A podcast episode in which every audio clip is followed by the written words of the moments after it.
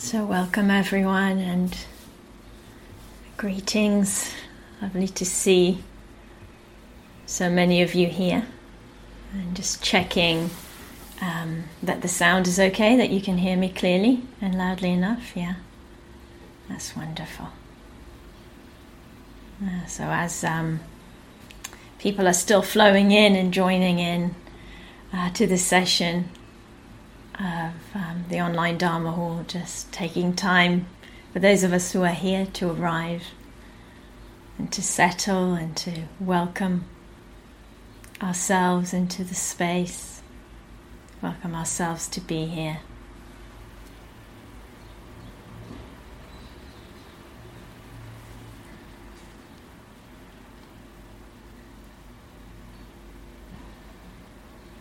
Very um, personally, very glad to be here again. Two weeks in a row is is uh, quite a a lovely thing for me. So very happy to be here. Very happy to welcome myself and to welcome all of all of you into this into this space, into this shared space of uh, exploration. lovely also to see the greetings in the chat. Just to get a sense of uh, different different people in different places yeah, coming together to be here. I feel like I'm I'm going to need to apologize. I've I'm in Israel at the moment, so I'm a couple of hours ahead, and I've already I've just come out of a three-hour board meeting. it's quite a transition to make it, does happen quite regularly that that's what happens to me on a Sunday morning, but uh, I have a sense today it may affect my energy a little bit. So if that's if that's what you're experiencing, then you know you can think, oh yeah, that's because she was in a board meeting for three hours. Yeah. Not just any board meeting, a board meeting of the Insight Meditation Society here. So it's a good it's a good thing. A good thing.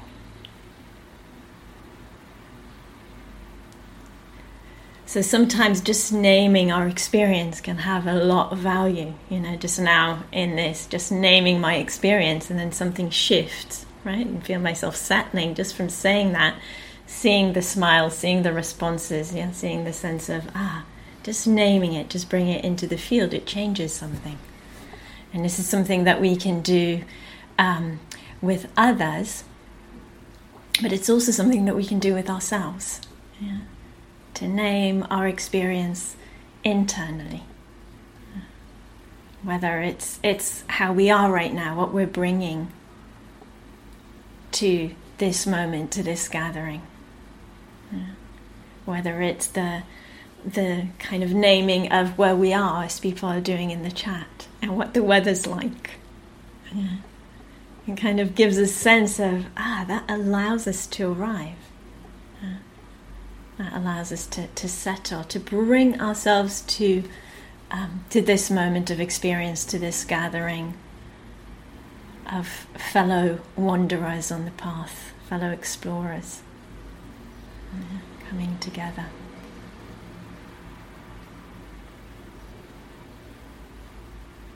So yeah, for me, always these moments of gathering at the beginning of a session, they can be, there can be a sense of, oh, we're waiting for something to begin.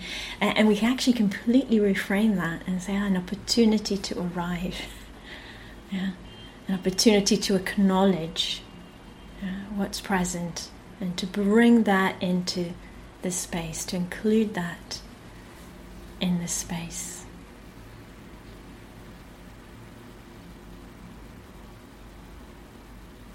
And so the invitation for, for each of us to do that, and I see some people are also articulating their experience in the chat, which you know is really welcome. Yeah. And so I want to, um, as a way of kind of moving into our, moving further into our session together, to invite us um, to feel our experience. It can be our intention for this time. Uh, it can be whatever else we're bringing right now whatever is present. And then, if you wish to uh, articulate that to yourself, yeah, either your intention or what's present right now. Yeah, what am I bringing? And it may be that we also want to articulate it to each other. So, invitation, uh, as often happens yeah, at the beginning of the sessions here, to articulate our intention or what we're bringing. Yeah, what's alive for us right now. And so you can do that in the chat if you wish, or you can unmute yourself and speak it into the space if you wish, both equally um, welcome. What's your intention? What's alive for you right now? What are you bringing? Yeah.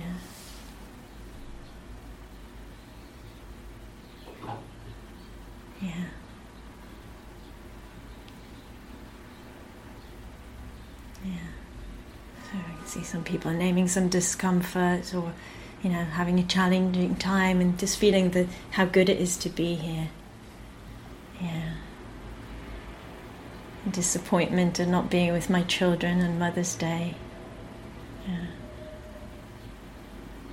Yeah. Something about a class being cancelled and not finding yourself upset by that, which is wonderful to notice. Yeah, you just feel that sense of, yeah, intention to find a sense of ease and to enjoy Sangha connection. Yeah, beautiful. Awareness of a fear of being truly seen. Mm. Yeah. Feeling disconnection this morning and hoping for presence and connection. Yeah. I really feel that beauty as the intentions or the sense of where we're at is coming in. Yeah, allowing huge gratitude to be felt. Yeah, beautiful. Yeah. Gratitude yeah, for teachings, uh, for environments that support access to teachings. To be able to accept things as they are, yeah. Gratitude for the Dharma Hall being here every Sunday. Mm. Making peace with internal experience. And gladness to have this practice that makes Sundays special. Oh, how beautiful, yeah. Really beautiful, yeah, as we yeah, kind of read that peacefulness and hope. Mm.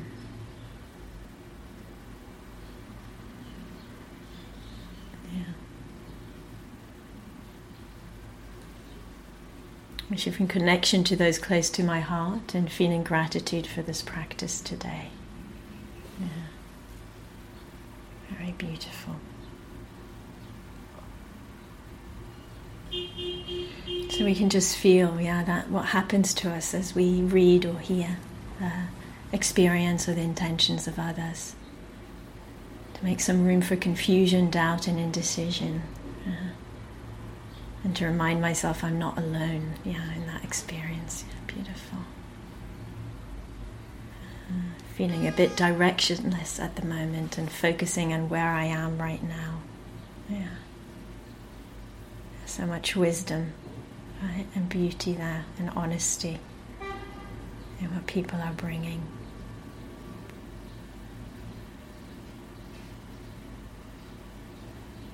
We can just open the space and take all of that in. Different experiences, the different flavors, the different intentions that people are sharing, bringing into the space.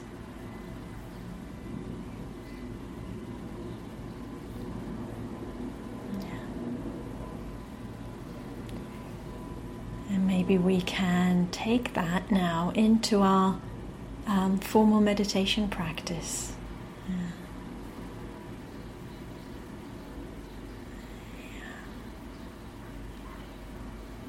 Yeah. There's just one more that I'm going to read. Uncomfortable and uncertain about my path, wanting to find space for this and a way to be with it. Yeah. just such really beautiful, heartfelt intentions and experiences and honesty. And we can really take that into our practice together. So let's find our posture if we're not already in our posture. Posture that will be supportive for us for this time.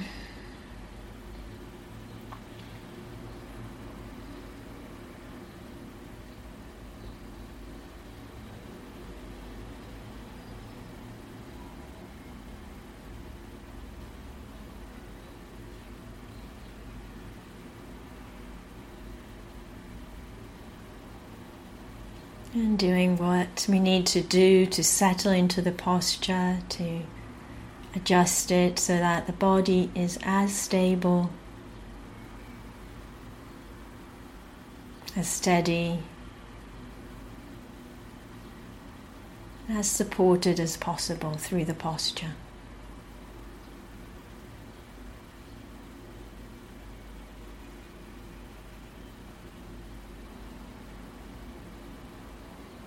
You're feeling how awareness comes into the body as we do this, attunes to the sense of the body.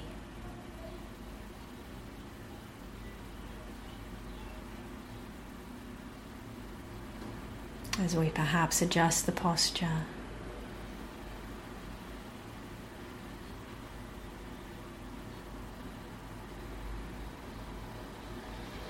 And gently check in with the balance with the uprightness, with the relaxation in the posture.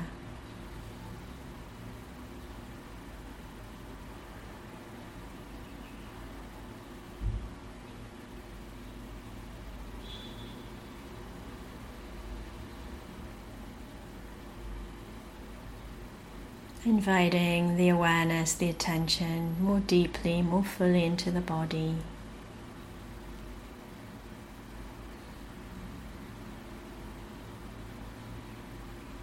Helpful, we can invite the awareness more deeply into the body and let it gather and collect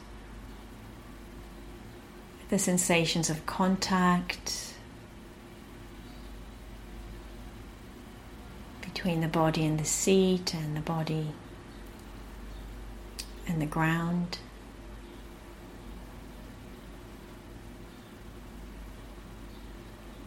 Feeling how the body rests into the support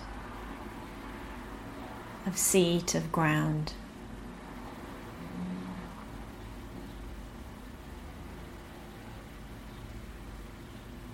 Letting the awareness and the attention gather and collect with those sensations.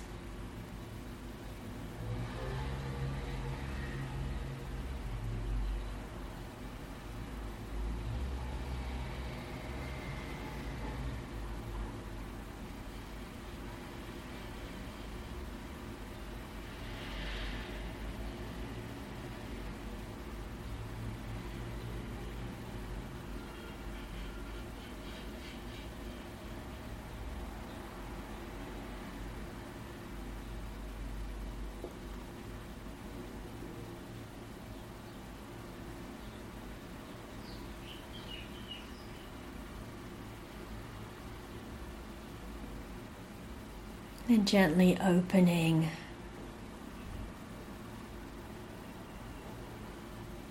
the awareness from the immediacy of the contact areas, letting it open, expand, the sense of the whole body.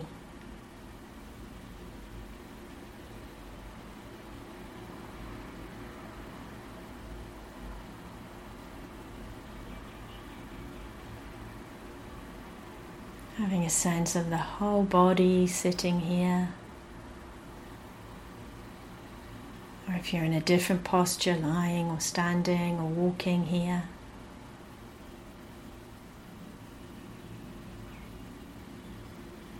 Just opening to that sense of the gatheredness and rootedness, beginning with the contact sensations and then opening. Whole body present. An awareness filling up the whole space of the body.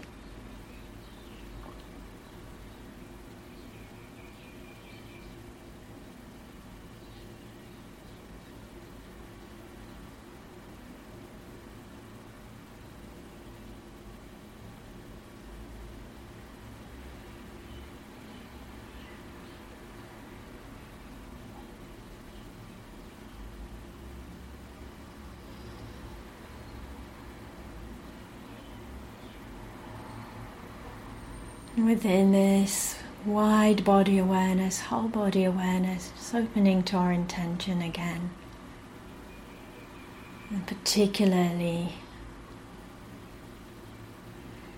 opening to this intention of practice as an act of kindness, of compassion, and of care. To ourselves and to the world.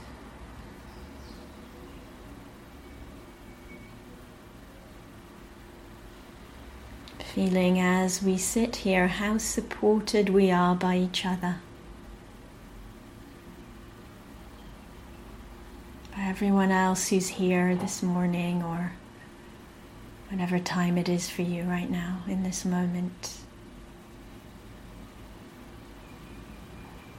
And also feeling how, as we turn up, as we show up, both to the session but also in each moment of attentiveness. As we're showing up, we're also supporting each other.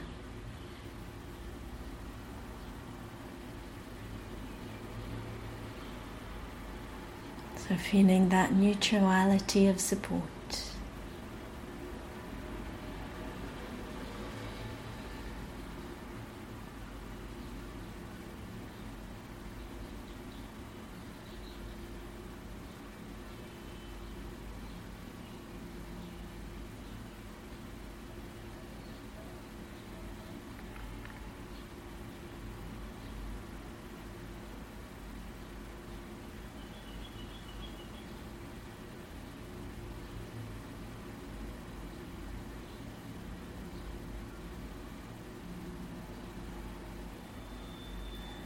right here in this moment, practice as an act of kindness, compassion, and care.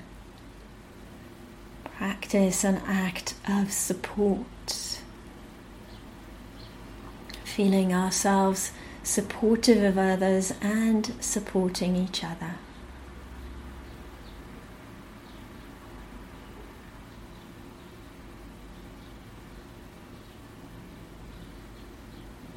Honoring our own willingness and commitment to being here, feeling the benefit of the commitment and willingness of others to be here. Letting that support us as we settle into our practice.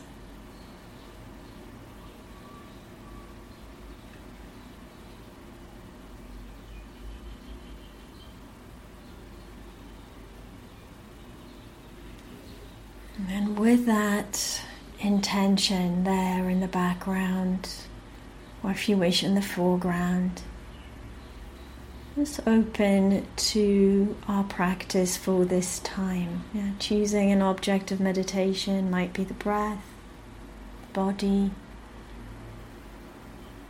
or metta, compassion practice if you know them, whatever feels appropriate for you right now.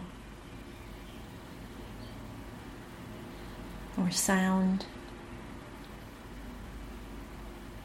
Holding that sense of finding the object of our practice in that larger intention of kindness, compassion, and care. That sense of the mutuality of support right here in this moment.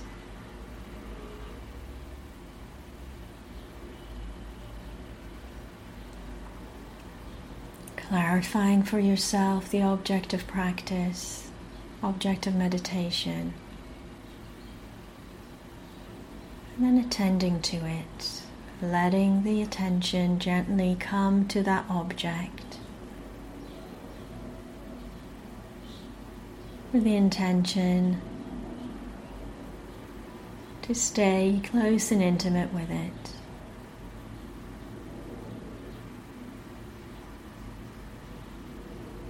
It's the breath, receiving the breath in attention with kindness, compassion, and care. Or if it's sound, same thing, receiving with that intentionality.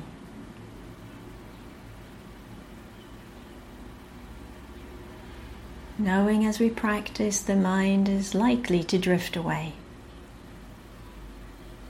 We're acknowledging that possibility, that likelihood. Again, with that intention, if that happens, when that happens, just noticing with kindness, compassion, and care, bringing it back. Keeping in mind the support.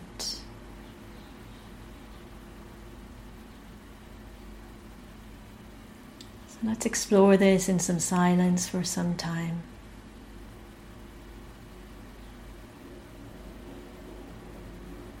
Finding your own way to settle more fully into the practice.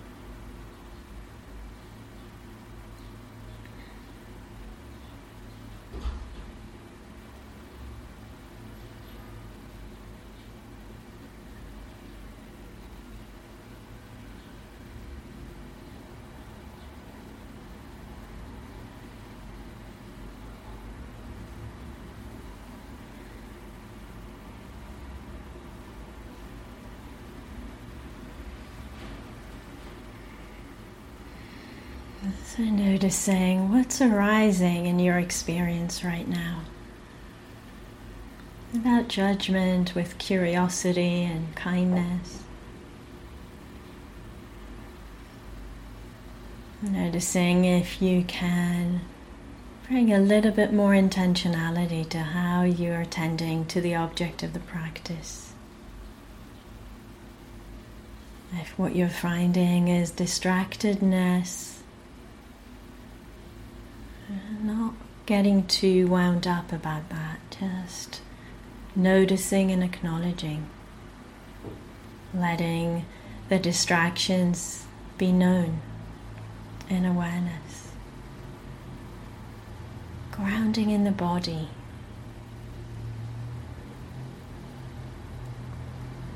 Opening again our intention for the practice, this practice as an act of kindness, compassion, and care in the world.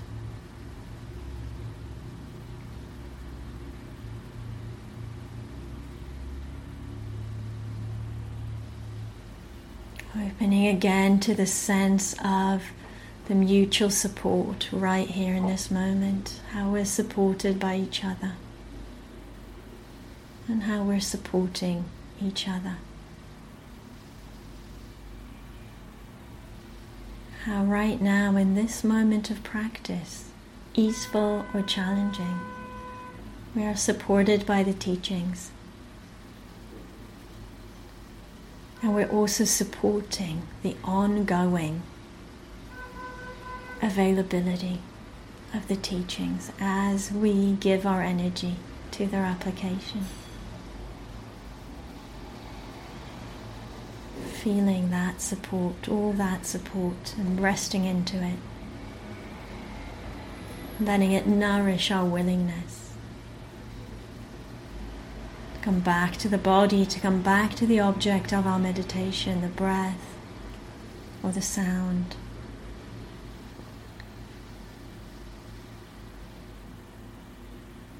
And to offer our attention, to give our attention over and over. And to remember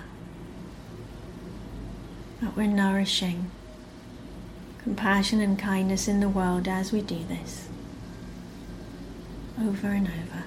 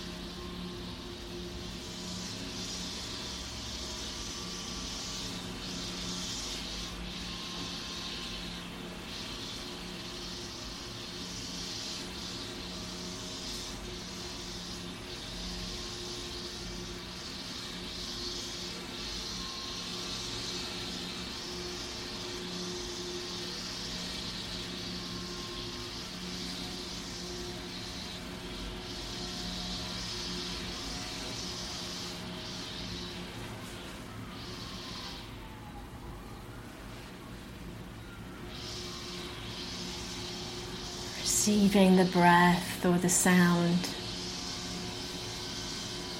with compassion, interest, and kindness. As we practice in this moment, feeling ourselves being supported and feeling ourselves supporting and nourishing each other. And the availability of these teachings in the world. This is possible in every moment. Every moment of attentiveness. Every moment of knowing our experience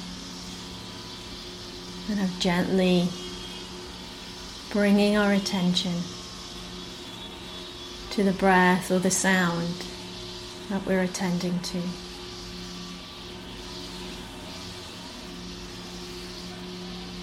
weaving this network of kindness, compassion, wisdom in our own heart and in the world.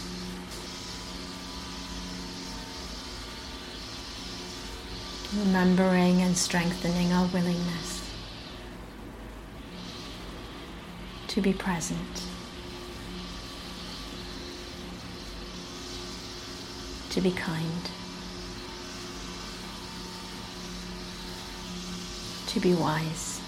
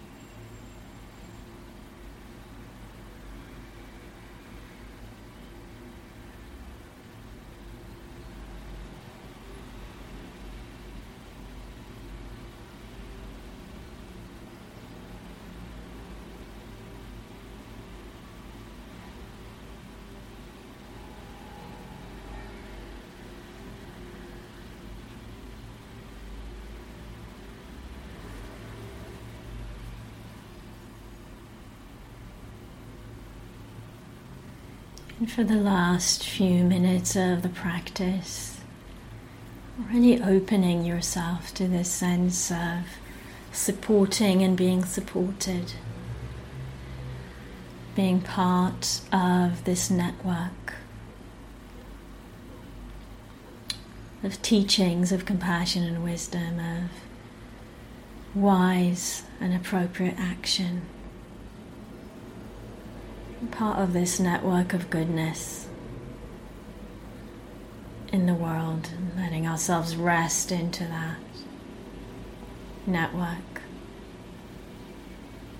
as we practice for the last minute or two.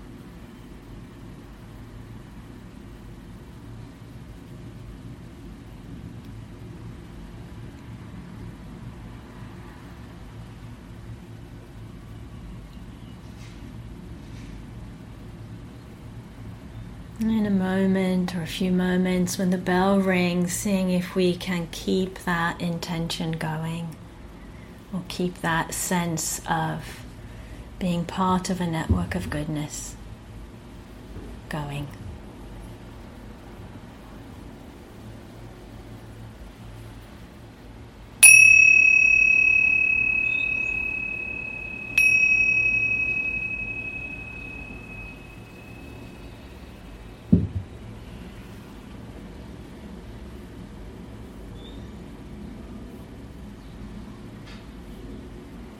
So, taking your time,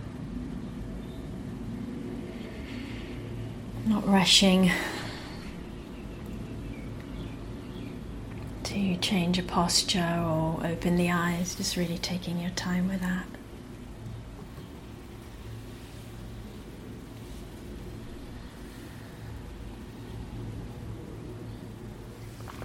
And as we do this, as we Perhaps open our eyes and move the body. I just want to share a few reflections on dana practice before I uh, share the teachings for today. Um, as many of you know, these sessions are offered freely in the spirit of dana. Dana means freely given, freely offered, uh, without a fixed price, without an expectation, in order to really support all of us support all of us, support all of those who have come to these sessions over the more than two years that they've been offered. And um, there's the invitation to also offer our own support, which we're already doing just by being here, just by joining uh, the sessions. But also, if you wish to support financially, uh, both Gaia House for offering this space and uh, myself for the teachings, there's the possibility of doing that. So I'm going to post two links into the chat. One is a Dana link um, for the Gaia House support page, uh, where you can find all the information on how to support Gaia House. And the other is um, a link to an organization called Nova Ukraine. If you wish to offer any support to me, please uh, donate it directly to them for the work they're doing in Ukraine at the moment. So, the first one is actually Nova Ukraine and I'll put the Gaia House link in as well in a moment. Yeah, there it is. And great. So I'd like to offer some, uh, just a second.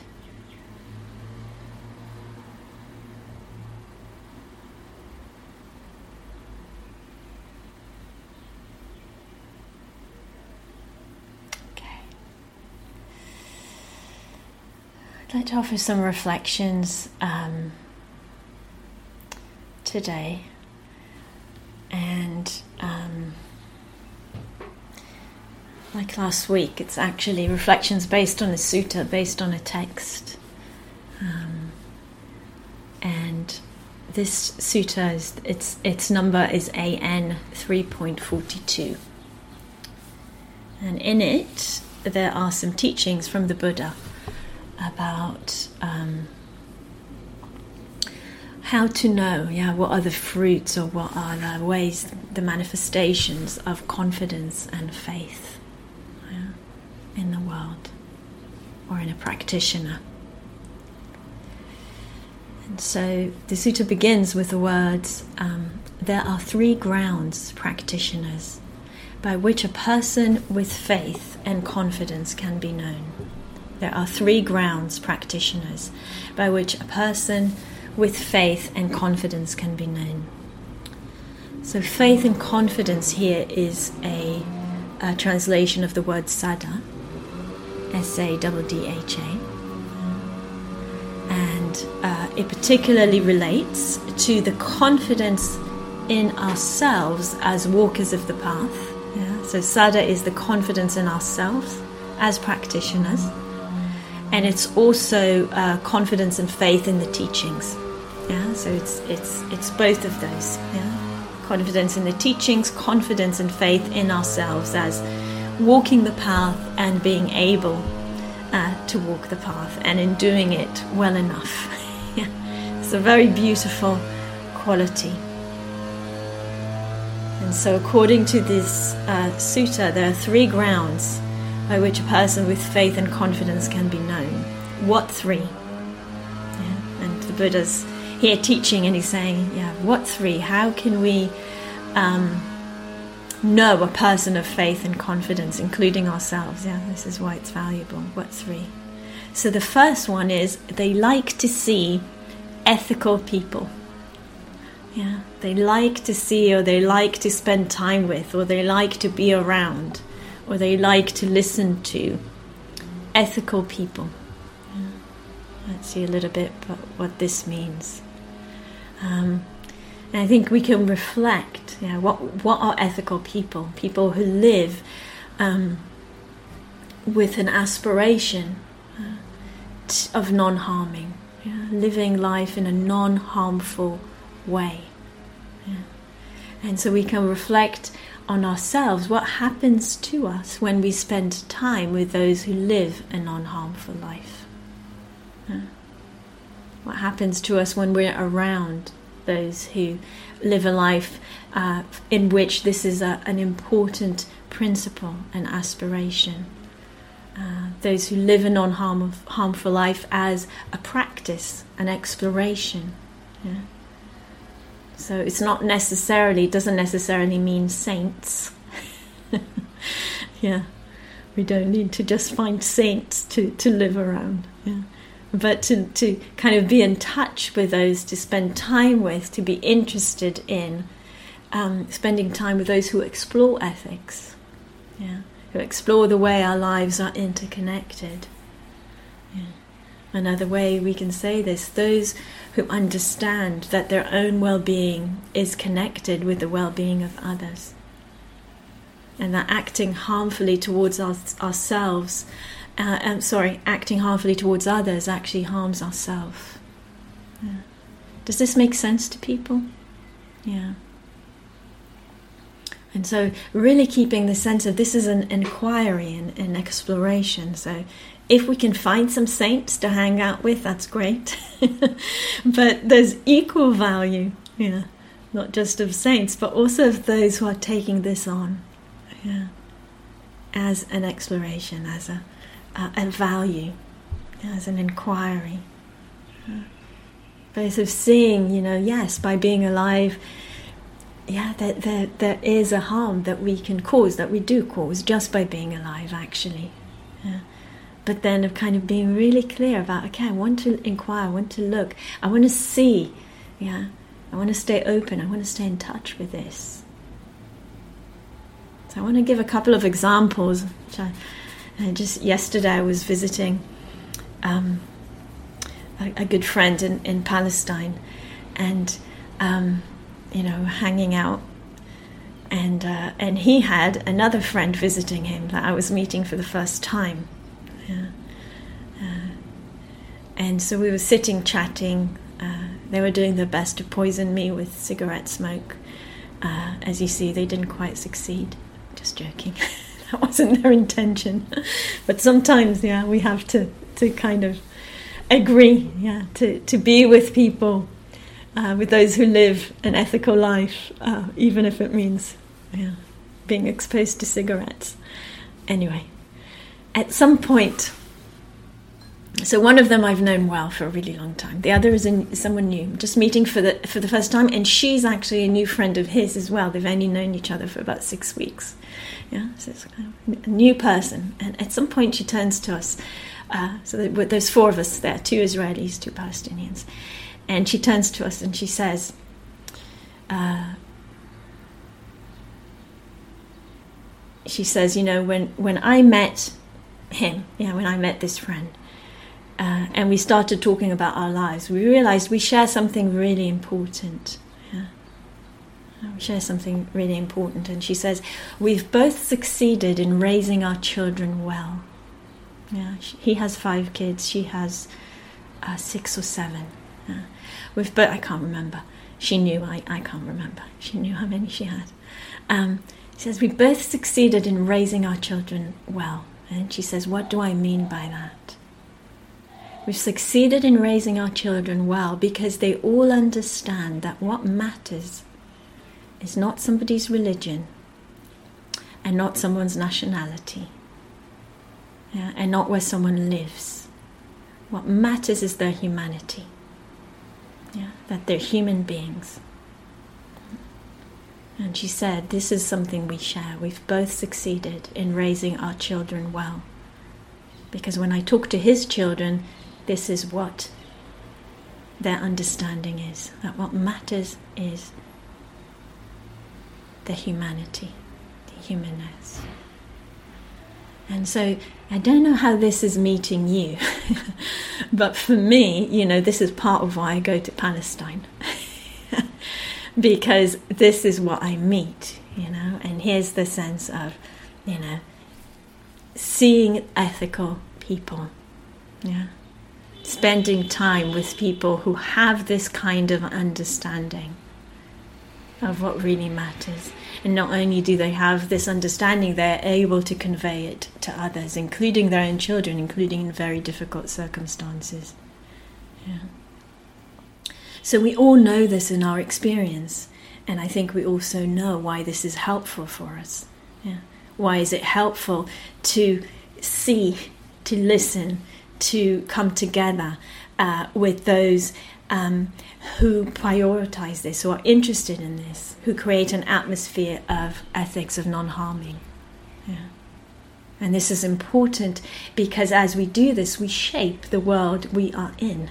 Yeah? We shape the world of our experience, yeah? both for ourselves and for others. Right? Because, of course, I think, you know, it, we would find it I imagine all of us, or most of us here, difficult to argue with this that what matters yeah, when we meet another being. And we can say this about human beings and we can extend it to more beings. Yeah. What matters about them is that they are here, that they are alive, and that they wish to live in safety yeah, and in happiness. So when we come together with others who bring this to light, bring this to life, we are shaping the world we are in. Yeah, we're shaping the world we are in. Yeah. And it provides reminders and it provides inspiration. Yeah. It widens possibilities and opportunities for us. Yeah. And we're doing this for ourselves and we're doing this for others, right? So I went to meet these friends who live an ethical life. And then I've come here, and through that experience, I'm sharing that with you. Yeah. And hopefully that continues to ripple. And provides reminders, it provides inspiration, it widens possibilities and opportunities.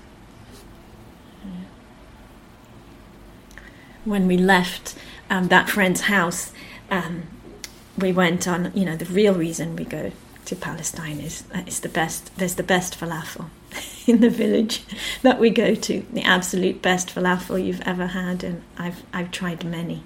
Um, anyway, we went to have our, our falafel sandwiches. It's the end of Ramadan, so it's it's possible to do, and. Um, we were sitting on the sidewalk outside the falafel shop, two Israeli women sitting on the sidewalk outside a falafel shop, eating our falafel sandwiches in a Palestinian village, surrounded by children um, that have never met us before. Yeah, new children. Where are you from? Yeah, Tel Aviv. Welcome. Yeah, welcome. And I, I was saying to my friend, the friend that I was with, I was saying, you know, I just so wish I could take every Israeli to come and sit here with us on this sidewalk, eating falafel, surrounded by children. Yeah. Because that experience, yeah, of being completely safe, yeah, in a place where the conditioning, the conditioning says something else. Yeah? So it provides reminders, yeah, when we go to see, when we open our eyes, yeah, when we open our ears to see those who live an ethical life. Yeah. It provides reminders to ourselves, it provides inspiration, it changes the world that we are in. Yeah. It brings more confidence when we talk to others of these experiences. Yeah.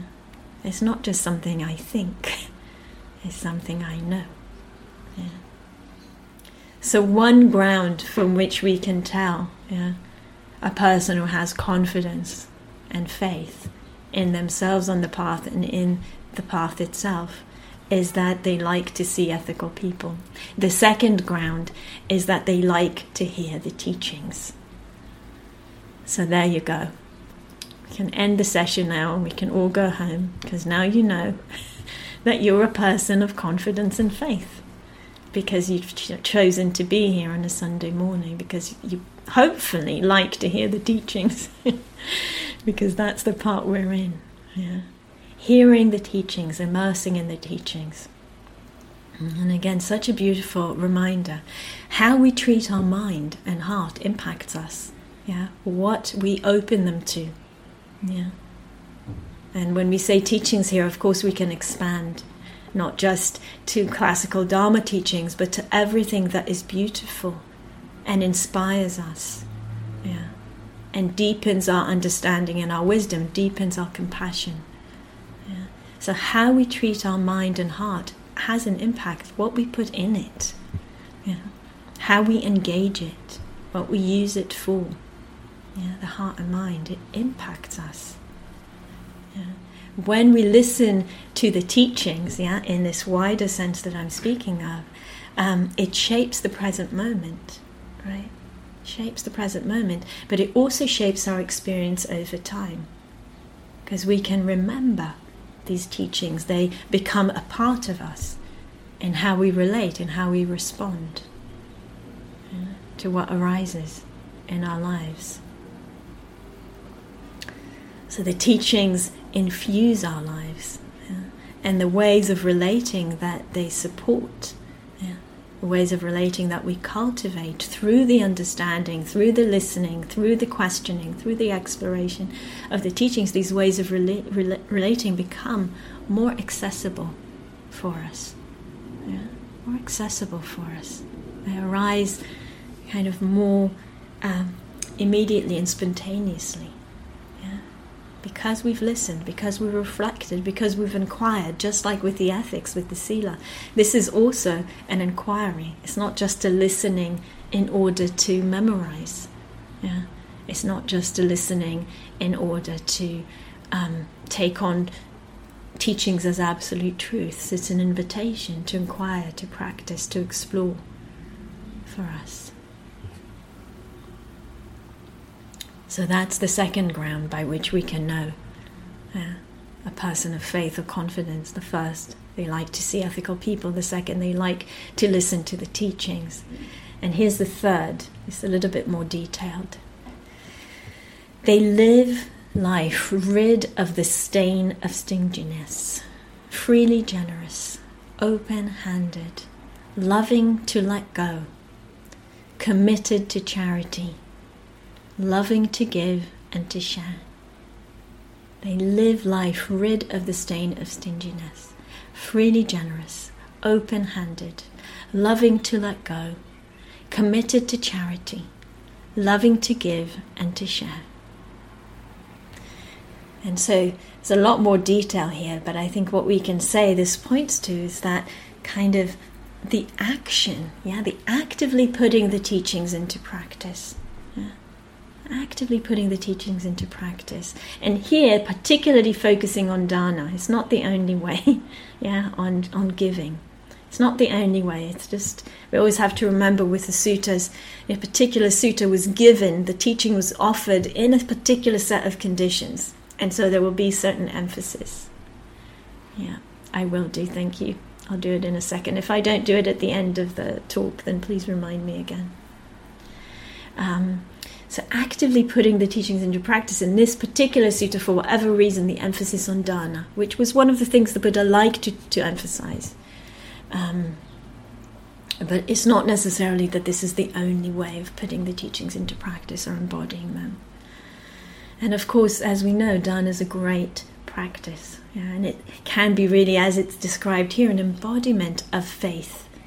Yeah, in the teachings and an embodiment, embodiment of confidence yeah, that we will have enough. Yeah, that we will have enough. Um, it's also an embodiment of wisdom. Yeah. The joy that comes in letting go and in sharing. And the language here is really beautiful. Loving to let go. yeah, loving to let go.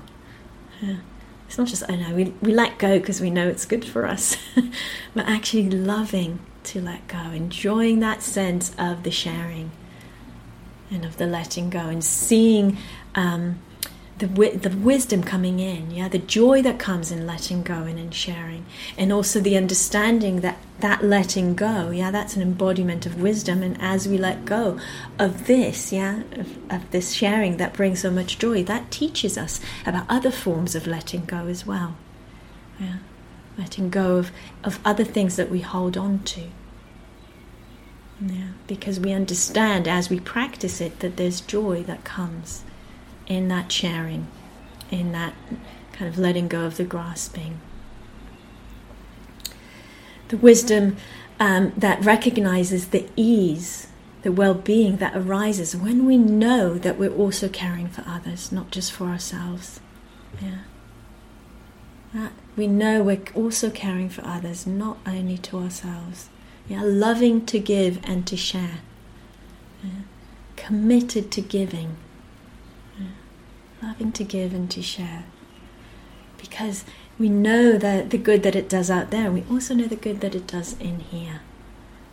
Yeah, and that ease that arises when we know we are sharing, we are caring for others also, not just for ourselves. And that movement of sharing what we have, bringing well-being, um, you know, everywhere, spreading it everywhere, and the sense of expansiveness that can come with it, yeah, rather than the sense of lack and constriction yeah, when we're holding on to something. Yeah. Uh, Baba Amte, the founder um,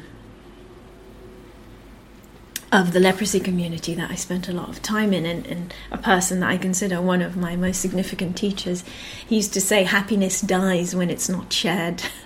so that's quite a statement, yeah. It's just like if we think we can hold on to any form of goodness and constrict it, we're actually killing it. It's actually the opening yeah, and the sharing of it uh, that brings a sense of expansiveness yeah, and opens us up beyond the, the habitual lack, uh, a sense of lack and of constriction.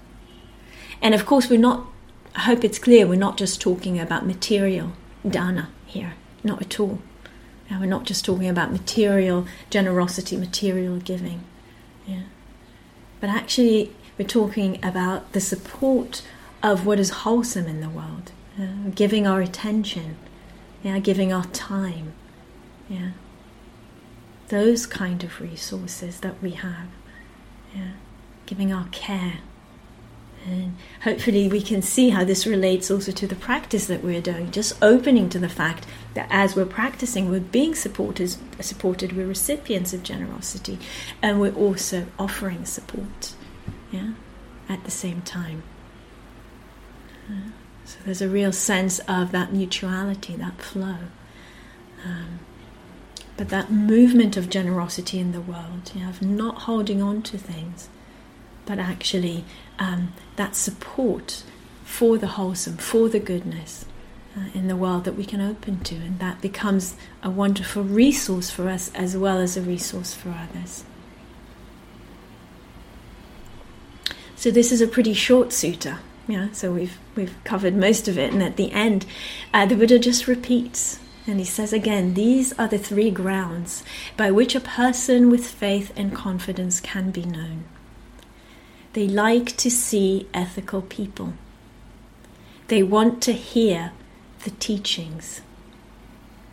They've driven out the stain of stinginess. That is who is called a person of faith. Yeah. That is who is called a person of faith. So I'm just going to put, I don't have the name of the sutta, I didn't note it down, but I'm just going to put the uh, the number in the chat and then we will open to comments and questions.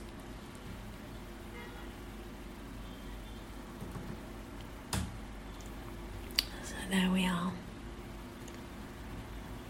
That's the the name, and and I think you know maybe just to to close. Um, but yeah, there's quite a lot there. It's it's sometimes these short suttas are quite profound, um, and I think also quite amazing how much such an old text, you know, two thousand six hundred years old, how much how relevant it is to our lives, yeah, in kind of directing us to um, actually the sources of faith and confidence and of happiness uh, to us. Yeah. So removing the, I see there's a question there already. Removing the stain of stinginess. It's um, stinginess is that closed-handedness, the the lack of generosity. And so here he's using, he's really using an image of that being like a stain. And we can say a stain on our confidence and a stain of our, on our well-being and happiness if we're holding back. Um, and, and not opening to, to the sense of sharing, that sense of mutuality, that sense of the goodness that comes into our own lives and into the world um, when we open to that movement of giving and receiving. Yeah, we're open to that movement of giving and receiving. So um, I, th- I hope that, yeah, okay, great, that responds. Yeah. So we have some time for questions or responses, reflections um, on on the teachings today and the practice today um, or if there's any other questions regarding your practice, they're also really welcome. And you can either um, put your question into the chat if you prefer, or you can unmute and ask um, in your own voice, and that we're all equally welcome. Yeah. So let's see if anything arises for anyone. All questions, responses, comments, arguments are welcome.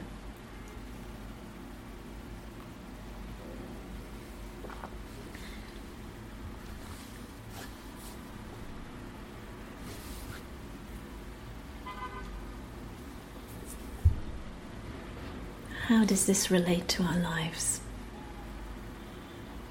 Hmm. Could I be stingy with compassion? Yes, wonderful.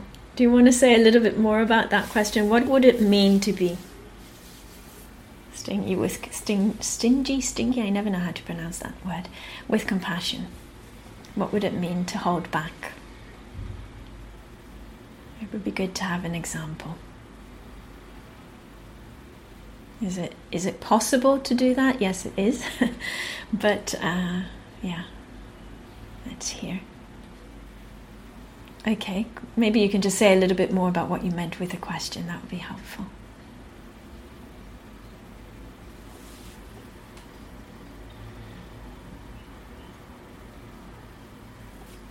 Mm.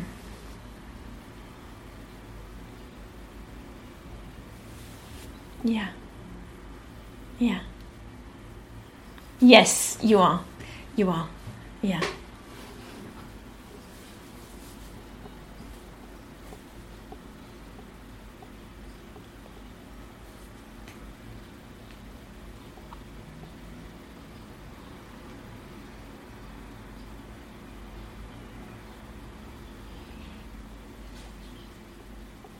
Mm.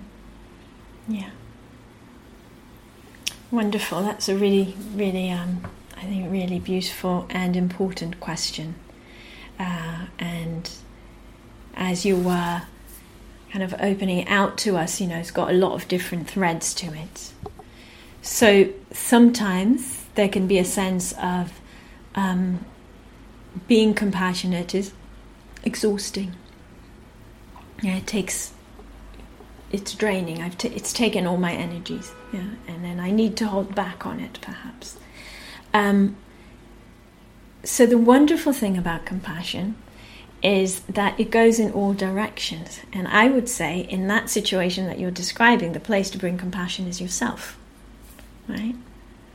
So there can be a sense of oh, it always needs to go towards others, but it can also go towards oneself and say now I need some rest and so you're not actually um, holding back on the compassion, you're just directing it wisely.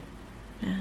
There's more seeing it as something that's fluid and, and it depends where, it, where we direct it. Um, there's also something about compassion, it's such a fruitful, rich area. Um, but there's something with it um, that we often feel like we get quite a narrow uh, definition of what compassion looks like or what it should look like. Yeah. So we could say um, being compassionate would mean doing this, say giving a lot of attention to somebody, yeah, uh, whenever they needed it, yeah, and um, and then if that's not um, in balance with a sense of our own resources, that could lead to, to overwhelm. Um, so, so in, in the teachings, the compassion and wisdom really work together.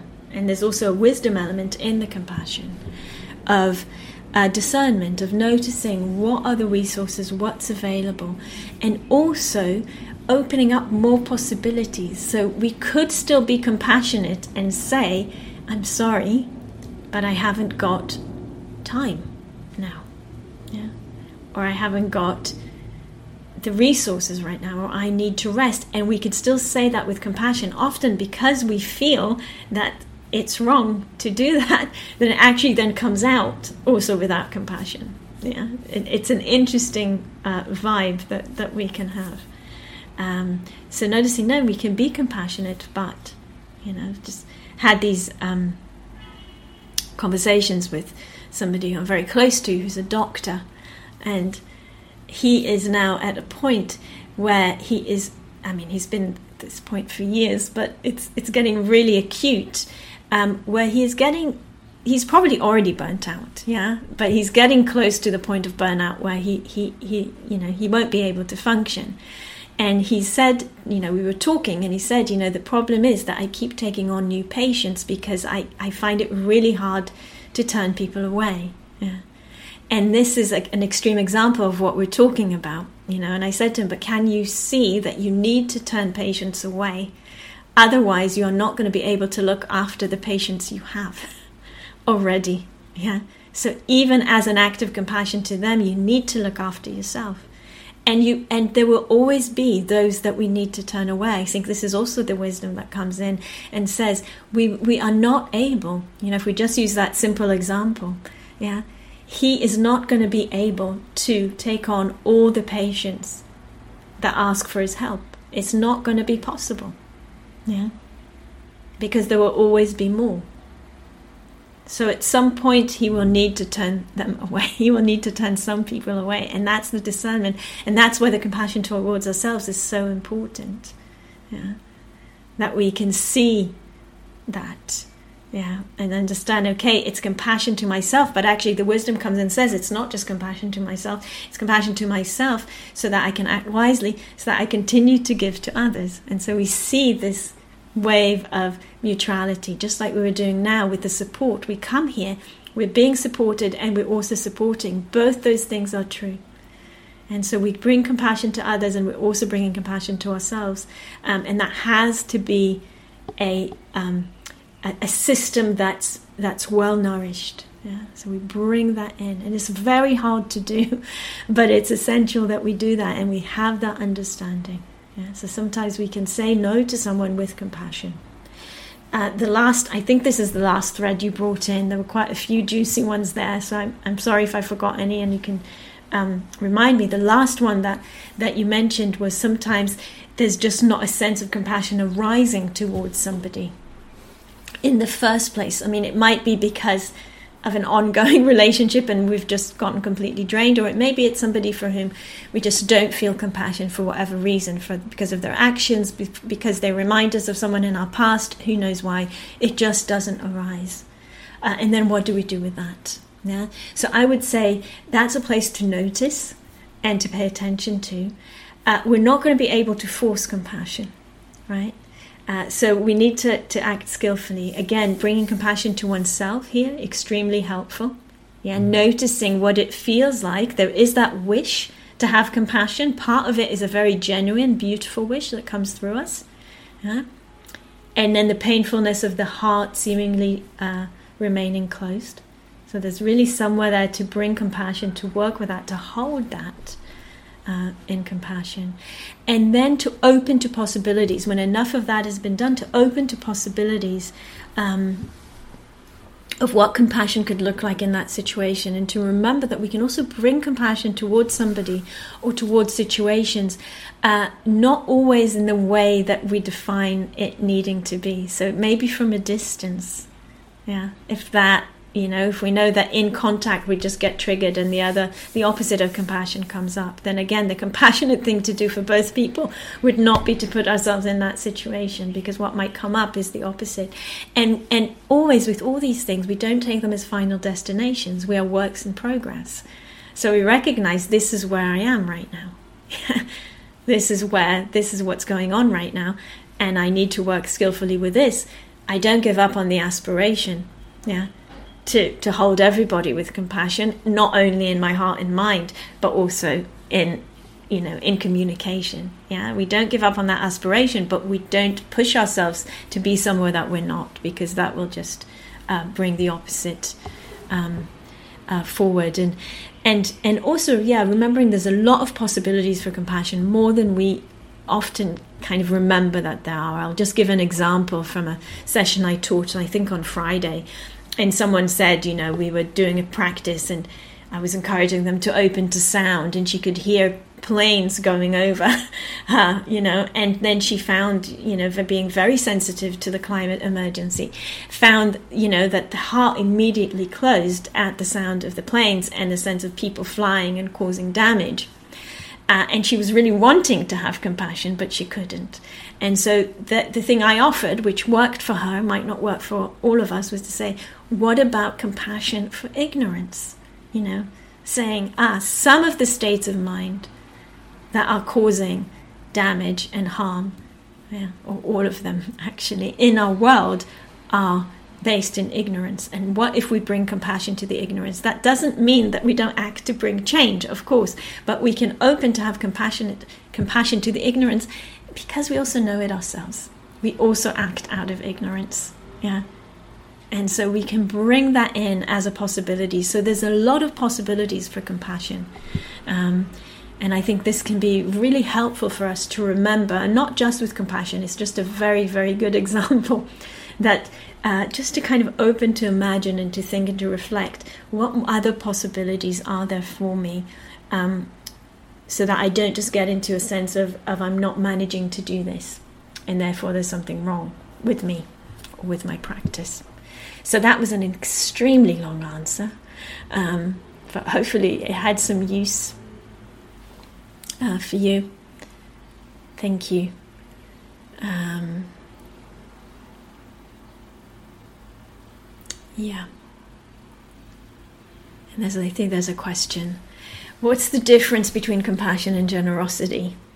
is generosity active compassion? I find I find I can tell myself I'm compassionate, but struggle to be generous, to give something of myself away. Yes, wonderful question. Thank you.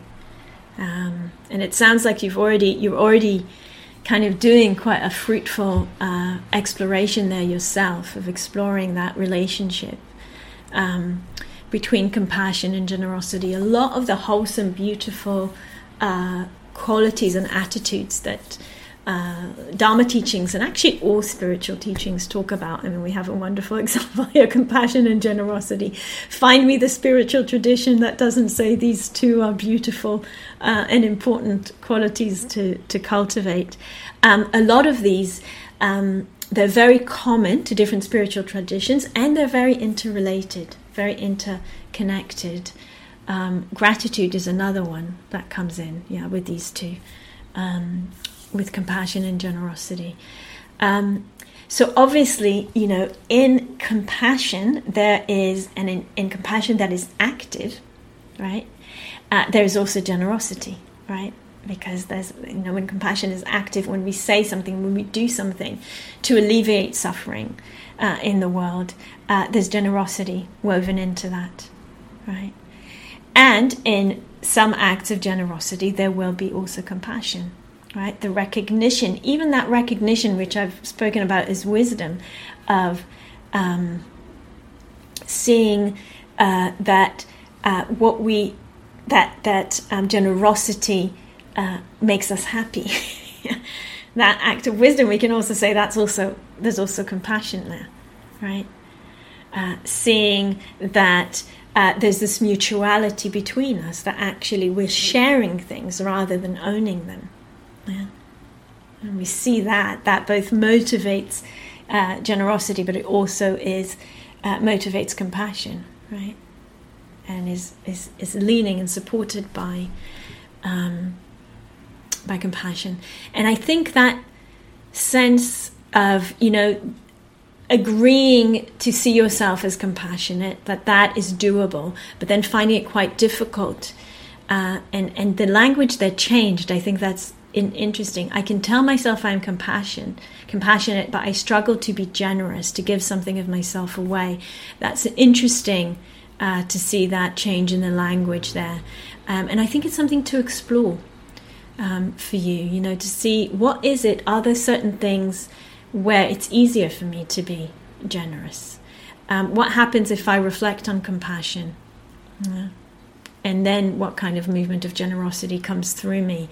Um, can I see generosity also as an act of compassion towards myself, not just towards others? That can also be interesting. Um, and, and, you know, it's interesting to see for some of us it's easier to give resources. Yeah. And maybe it's easier to give financial resources than the resources of time of or of attention. Yeah? It's just interesting to see, to get to know us. Yeah? For some of us, we completely disregard uh, aspects of ourselves that are generous, you know, that we practice, that we um, smile at people, that we say thank you. Yeah? Maybe that we um, that we've made it a practice to ask forgiveness or to apologize. You know, there's so many things that we might be doing and that we just don't classify as something. And so that can be really worthwhile to explore. Yeah. I struggle to give something of myself away, but where where do I not struggle? Is there an area where I don't struggle?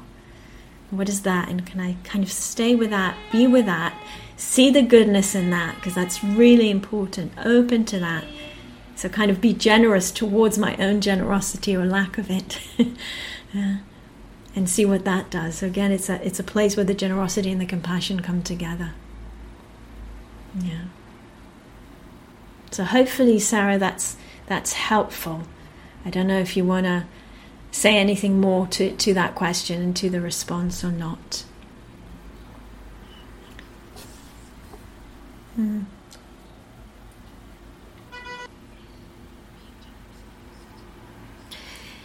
Absolutely, and and I think just you naming that so beautiful, you know, because there is no, uh, you know, could we actually say that giving money is more important than making someone feel comfortable and at ease, you know, like I, I just can't put that value on it. And I think we, we our societies do. And uh, some of our conditioning does, but it's really important that we see through that and we open to our own, the places where we are generous and where that flows uh, out of us. And, and we feel that and we honor that and we appreciate that. Um, because then we're also nourishing the generosity in ourselves and in the world. And as you say, we're going against the, the, the conditioning of our minds to see where we're not okay. Um, but doing that is an act of generosity in itself, right? and of compassion. So, yeah, very beautiful. Thank you. Yeah, wonderful. So, I just want to see if there's anything else from anyone. Yeah, there, there is. Great. Mm. Yeah. Thanks, James. Yeah, struggling with compassion for those who suffer and complain, but make no effort to change their circumstances. Yeah, it's it's a real interesting one. Yeah, and I think you know that's a place, an edge that you know potentially many of us experience. Um, and again, opening to what compassion could mean in that in that in that environment. And I think you know, for me, when I when I read you, um, I think yes, that sense of what I get is a sense of people being trapped. Yeah, they're trapped in something, and and I can feel compassion for that. Yeah, yeah. So the trap that being trapped in, in perhaps a sense of helplessness or of not so seeing the possibilities or of the habit of or the energy going into the complaint and then no energy being available for, for seeing possibilities. You know, we can see that and and just having that that kind of interest that I'm hearing in your question of just how can I reframe? How can I look at it in a different way? And sometimes um, i think also we can see we can notice what happens in me because often the frustration of you know ah there's no nothing is being done by the other person. Part of that is a sense of then it puts more more weight on me. Yeah. That is more is being asked from me. Yeah to hold this or to fix it or whatever it is and, and just to see that and again then the compassion to ourselves which can then help the mo- movement of generosity of just holding generosity being just holding the other in compassion. We don't need to take on yeah because we also know change isn't going to come when there isn't the internal motivation. But just having that sense ah that's there's something someone here who's really trapped in in their own conditioning and again that's something we also know for ourselves because we all have places where we're trapped in that. So we can bring that in as well. Wonderful. Thank you for bringing that. Yeah very very yeah. And thanks for the generosities of the generosity of the questions Zoe, see you turned your camera on, and I don't know if it's because you want to ask something or just to give us the treat of your beautiful face.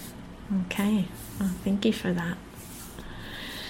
Okay, so yeah, thank you everyone for your questions, your practice, your listening, um, your exploration. This is really, as we've as we've seen in the in the questions and reflections, is very very um, juicy, fruitful areas to explore for ourselves. And um, yeah, thank you for all you're doing with that. Uh, I think I'll be back in a couple of weeks, so lovely to be here with you and go well until then. Take care.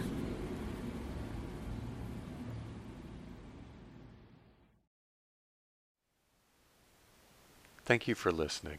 To learn how you can support the teachers and Dharma Seed, please visit dharmaseed.org slash donate.